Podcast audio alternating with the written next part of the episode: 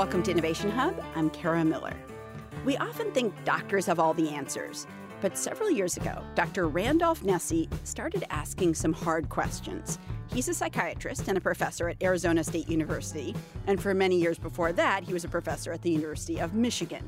And one day, a patient came to see him and told him, in no uncertain terms, I think I drove for five hours and I'm ready for some real answers. And I said, Well, why? What, what's the problem? The problem seemed simple enough, but it changed Nesse's life. He refers to this patient as Miss A, and to put it mildly, she wasn't impressed. Miss A was plagued by rising concerns. She worried constantly about her kids, about her own well being, about the world, just everything. And this worry, of course, was impacting her life. Her minister had said she should pray, and then when she turned to a series of professionals, they all had different answers. Take pills, one said. Do regular therapy, said another. Look to a hidden part of your past, said a third. For Nesse, Miss A's skepticism about how or whether the medical establishment could help her raised an even more fundamental question. Why wasn't Miss A, and all of us actually, happier? You kind of look out the window and you imagine the millions of people who aren't getting help and the fact that we're never going to have enough therapists and psychiatrists to help everybody who needs help you really have to ask this question about you know why on earth is the brain designed in a way to leave us all so vulnerable to so many problems it may seem like a weird thing to ask, but if you see people every day who are worried, depressed, anxious, dealing with eating disorders, self doubt, you might start to wonder what's going on? Why do people struggle with these sorts of emotions, both those who seek help and, frankly, just about everybody else at one time or another? Why are there so many busy therapists, psychologists, psychiatrists, writers of self help books? Nesse says experts have been looking at the problem the way a mechanic would, which is to say, let's find and fix what's broken. But he argues for a different approach, one that turns on its head the way we think about why we're not always so happy something called evolutionary medicine, which acknowledges that feeling not so great appears to be how we're engineered, and it's a pretty brilliant part of us every organism, not just humans, needs to allocate its effort with more energy and enthusiasm and initiative sometimes when times are good and less when times are bad. I mean, there are times when the more energy you put out there, the worse it is. I think about my ancestors on a small island in the in the North Sea for the last thousand years. There probably were some perky ones who were very optimistic in February and went out looking for food, and a lot of them never came back. And so th- those of us who tend towards a bit more pessimism, you know, are still here with our genes to pass on. Nesse is the author of the book Good Reasons for Bad Feelings Insights from the Frontier of Evolutionary Psychiatry, in which he says that we've too rarely asked why we have the vulnerabilities that we do, why so many of us struggle at one time or another, and whether what looks like a vulnerability is in fact a sign that evolution has done its job. In general, there are good reasons for bad feelings. It's not automatically a, a, sign of a personal defect to experience anxiety or depression or too much anger or too much jealousy or too much of other emotions. Now, that's not to say that anger doesn't sometimes pop out at a moment that's inappropriate and detrimental. But these sorts of emotions also have major evolutionary upsides, which is why we have them in our toolbox in the first place. And that nagging question, why aren't I happier? It ignores the fact that evolution didn't gear us to be happy. Nesse argues the narrative we've come to believe often overlooks that reality. The answer we're all taught in school is that there are mutations that happen and therefore minds and bodies aren't perfect. And that's certainly true and important. But it turns out there are a bunch of other reasons why bodies and minds are vulnerable. I mean, one of them is that we live in a modern environment that's really different from the environment we evolved in. That's, that's kind of an obvious one. But another one is that bodies and minds are not shaped for health or happiness or even longevity. Mm. They're shaped to do whatever is best for our genes and having the maximum number of offspring. It's a really disturbing idea. And then there's the fact that a lot of the things that bother us the most aren't exactly diseases, they're symptoms. And one of the main points of my book is that you know, a lot of things like anxiety and low mood and, and jealousy and, and all the rest, you know, these aren't diseases unless they're really extreme, unless the regulation mechanism is not working at all. They're symptoms just like pain and cough and fever and nausea and vomiting and all the rest. These are all mechanisms shaped by natural selection because they're useful, but only if they go off in the right circumstance. So, talk a little bit about why some of these things, like you know, anxiety, uh, depression. I, I, mean, as you say, like in a very uh, in an extreme case, they are wouldn't wouldn't be useful, even maybe in an evolutionary way. But why, in a non-extreme way, would they be useful? Why did our bodies evolve these things? You know, I spent most of my clinical career helping people with anxiety disorders. At the University of Michigan, we started one of the world's first anxiety disorders clinics, and I saw hundreds of people who had panic attacks out of the blue. And it just seems so obvious that these are completely abnormal. People suddenly get their heart pounding and they sweat and they feel like they have to get the heck out of there mm-hmm. and like they might die. It's just a terrible sudden feeling for no reason. And then after seeing people for about 15 years, I started thinking about so why does this response exist at all? And it was instantly clear that that's the fight flight response. That's the emergency response. If, in fact, there's a lion breathing down your neck, all those things are actually useful. And you know, just like our smoke detectors in our houses, we put up with false alarms in those because, hey, what's a few false alarms from burnt toast to save your life if there's a fire? It's the same thing with panic attacks. I mean, natural selection has shaped that mechanism to make sure that those panic attacks go off every time there might be a lion, any place within miles around. And so this means that it's perfectly normal to have some false alarms in the panic attack system. Hmm. And it helped my patients enormously also, both to recognize that false alarms are normal and to recognize that their symptoms weren't just something about their brain being defective, but there were advantages as well as disadvantages to these symptoms. And and you talked before about sort of modern life really taking a whole sort of skill set that we have or a whole bunch of tools, mental tools that we have and well, I mean, we're we have different things to work on with our tools now. We have the same tools, but we have a completely different thing, set of things and problems to deal with. Talk about that mismatch as far as you can tell. You know, a lot of people imagine that our modern life is causing most of our anxiety and low mood. You know, maybe some, but the evidence for that is not that great. Hmm. Where it's really powerful evidence, though, is all the troubles we have with eating and with drugs. I mean, there wasn't such a thing as having pure drugs and needles and cigarette papers way back when. You know, people might occasionally get a little bit of a drug, but nothing like the steady supplies that we have now. Hmm. Eating is just a different version.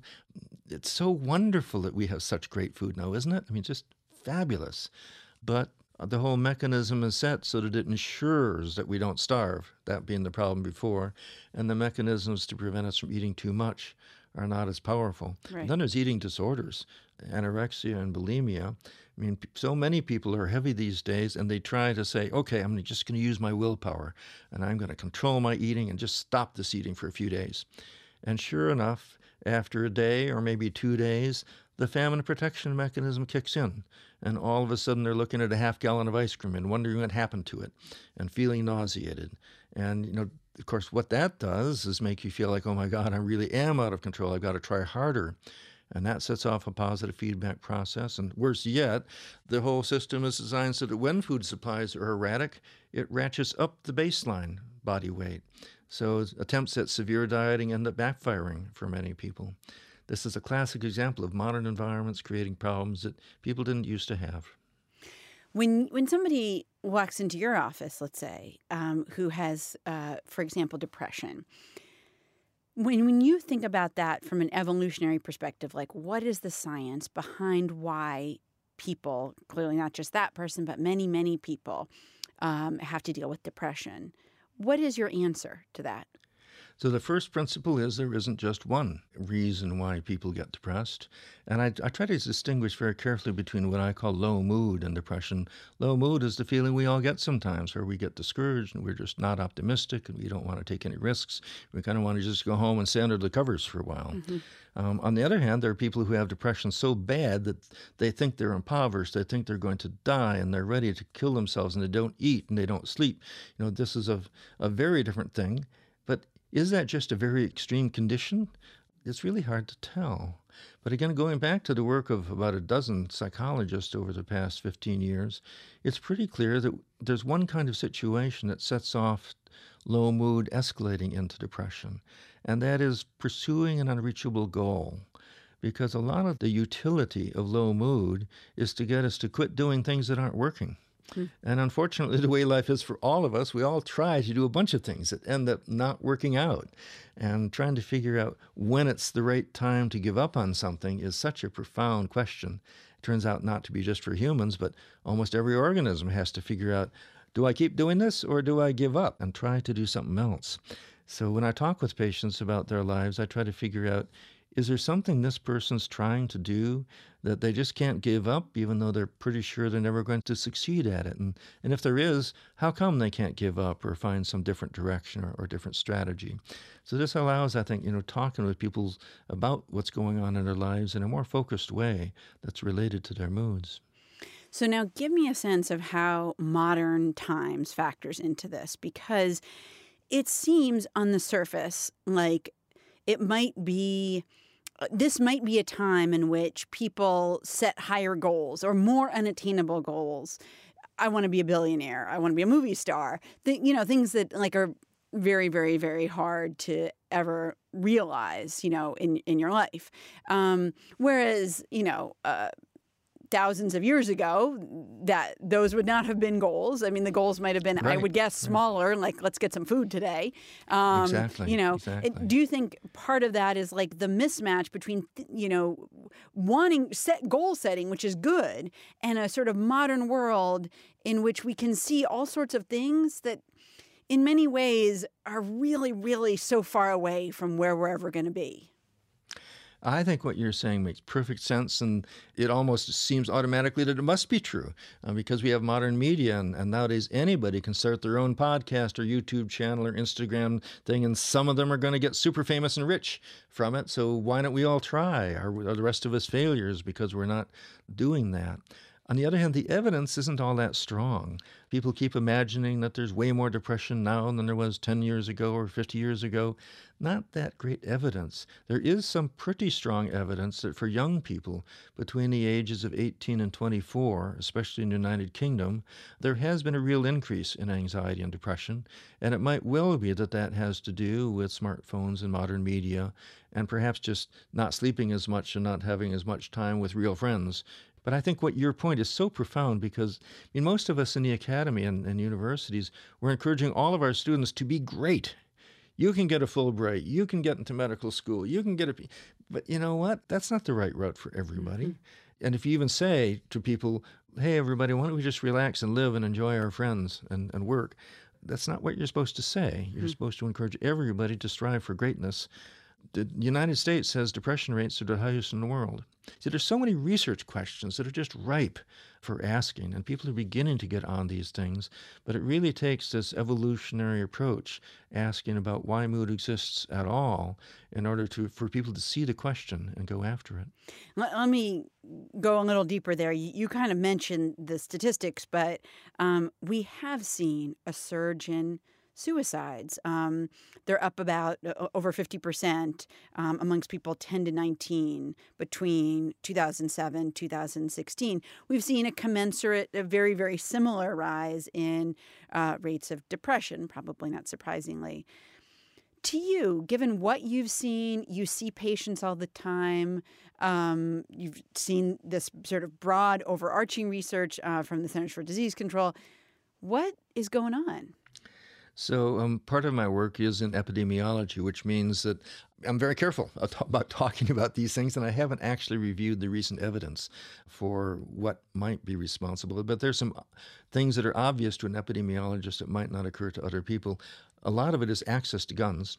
Hmm. And some of it is access to injectable opiates that kill people, sometimes because of plain overdose, or is that overdose a suicide? Some of it may well be due to increased depression and hopelessness and the dramatic increase in suicides and health problems for older white men that's been documented in the past uh, few years might, might well be due to changes in job opportunities and, and the like. But is it mainly due to increases in depression? I'm not at all sure about that. I mean, here's the sad part. It turns out that there are many suicides in young women working in the fields in rural China. And partly, that's certainly because their jobs are boring, they may, may well be mistreated at times. But the more important thing is that they're carrying around with them buckets of insecticide, and just one drink does it. Hmm. Those common kinds of everyday things turn out to have a big, big influence. This is important for public health. I mean, limiting access to guns and poisons and easy places to jump does an enormous uh, benefit of preventing impulsive suicides from people who might well be so grateful a little bit later of realizing that their whole life really was ahead of them, not behind them. You're listening to Innovation Hub. I'm Kara Miller. I'm talking with Randolph Nesse, author of Good Reasons for Bad Feelings Insights from the Frontier of Evolutionary Psychiatry. In your research, have you noticed that there are, we, we've talked about all these um, issues that people experience. Um, are there big gender differences here? For most, there are not for you know schizophrenia. There are no big differences. Bipolar disorder not that much. Eating disorders are overwhelmingly more common for women but that is probably because of cultural factors that induce dieting and, the rest. But the two big ones that seem to be cross-culturally specific or, or consistent are for anxiety and depression. And most places women have about twice as much likelihood of getting depressed and anxious as men. And it's not just because they report it more. If you go door to door to a random sample, that, that's what you find. So, what's going on there? You know, in particular for anxiety, people have been asking for decades, what's wrong with women? Why do they have so much excess anxiety? But again, an evolutionary view gives you a very different take on that. When you start recognizing anxiety can be useful, and that lower levels of anxiety might allow you to compete better, which might be good for your genes, but bad for you, then it turns it on its head. And it really suggests that the amount of anxiety experienced by women on average is probably about right. Mm. And the amount experienced by men is not enough for them to protect themselves, although it's probably the right amount to maximize their genetic transmission. So, in, se- in some sense, when you say, like, you know, what's wrong with women, why don't they experience why do they experience so much anxiety? You're kind of turning around and saying, like, what's what's wrong with men? Well, you're also saying, like, what's right with women? Like, why is so much anxiety like a really helpful thing for going about your daily life? That's right. But we should pause for a second. Nobody likes to feel anxious. Yeah. And nobody likes to feel depressed or anything else. So we have all kinds of clinics where people have too much anxiety and too much depression. There are people who don't have enough anxiety. Uh, it's called hypophobia. And here in Arizona, we've had, you know, I think four people fall into the Grand Canyon over the last month. Good examples of people who just did not have enough anxiety. Hmm. And we don't have clinics for such people. And I think there also are people who just never experienced low mood, even when it would be wise for them. Hmm. There's certainly no clinics for them. So it's it's very understandable that these feelings that feel bad are the ones that people want help with. When you back up and look at all this and you think about, you know, uh, medicine, like just going to the doctor with some ache or pain or whatever it is, um, and you think about the strides that have been made in testing and in and in uh, dealing with all sorts of things cancer, heart disease, infections, all sorts of stuff. Do you feel like uh, mental illness still has kind of the big leap in answers yet to go? Um, or like, just give me a sense of where you would position it in terms of like medicine at the hospital that you know people go to for a physical ailment. I think all of us have hoped that we would be able to, you know, do something like a specific test for strep throat and identify the cause of a disorder and give a specific drug that'll that'll fix it. And again, I still hope we will be able to do that for some diseases. But no luck so far with any of our diseases. No, my, my big hope for this whole perspective is that it can make psychiatry more like the rest of medicine. Because in the rest of medicine, doctors distinguish symptoms from diseases very carefully. And they don't say you have cough disorder if you cough too much. They say we've got to find the cause of the cough. And right. if we can't find any cause that's bringing it up normally, then we might consider the possibility that the cough regulation mechanism isn't working right. Likewise for fever or pain. Pain is the most profound one, I think. I've just wrote a paper about evolution and pain and why we're so prone to chronic pain. It's just a different version about why we're so prone to chronic depression. I think a lot of depression really is the equivalent of chronic pain, but mental pain instead of physical pain. And, and it serves much of the same purpose to, to get you to stop doing things that are hurting you or are costly one way or another. So I think that kind of approach can make psychiatry more like the rest of medicine. And likewise, the rest of medicine understands pathology, why things don't work, in terms of how things do work. In psychiatry, we've been looking for the cause of schizophrenia and autism. But for instance, for congestive heart failure, you know, when people get swollen ankles and short of breath because their heart just isn't pumping enough, mm-hmm. doctors recognize that there can be 10 different reasons why the heart isn't pumping enough. And I think it might well be that we find for some of these mental disorders that it's really failure of some kind of a system, not just something that has one specific cause. Hmm. Randolph Nesse is the director of the Center for Evolution and Medicine at Arizona State University, and he's the author of Good Reasons for Bad Feelings Insights from the Frontier of Evolutionary Psychiatry. Randy, thank you so much for being here. So glad to join you. If you want to learn more about the evolutionary mismatch between our brains and the modern world, and how that might affect your mood, we're going to dive deeper into this topic at our website, innovationhub.org. Thanks to the people who helped put together this show senior producer Elizabeth Ross, producer Marc Sollinger, associate producer Sarah Leeson, and engineer David Goodman. We also had production help from Eleanor Ho. From PRX and WGBH Radio, I'm Kara Miller, and this is Innovation Hub.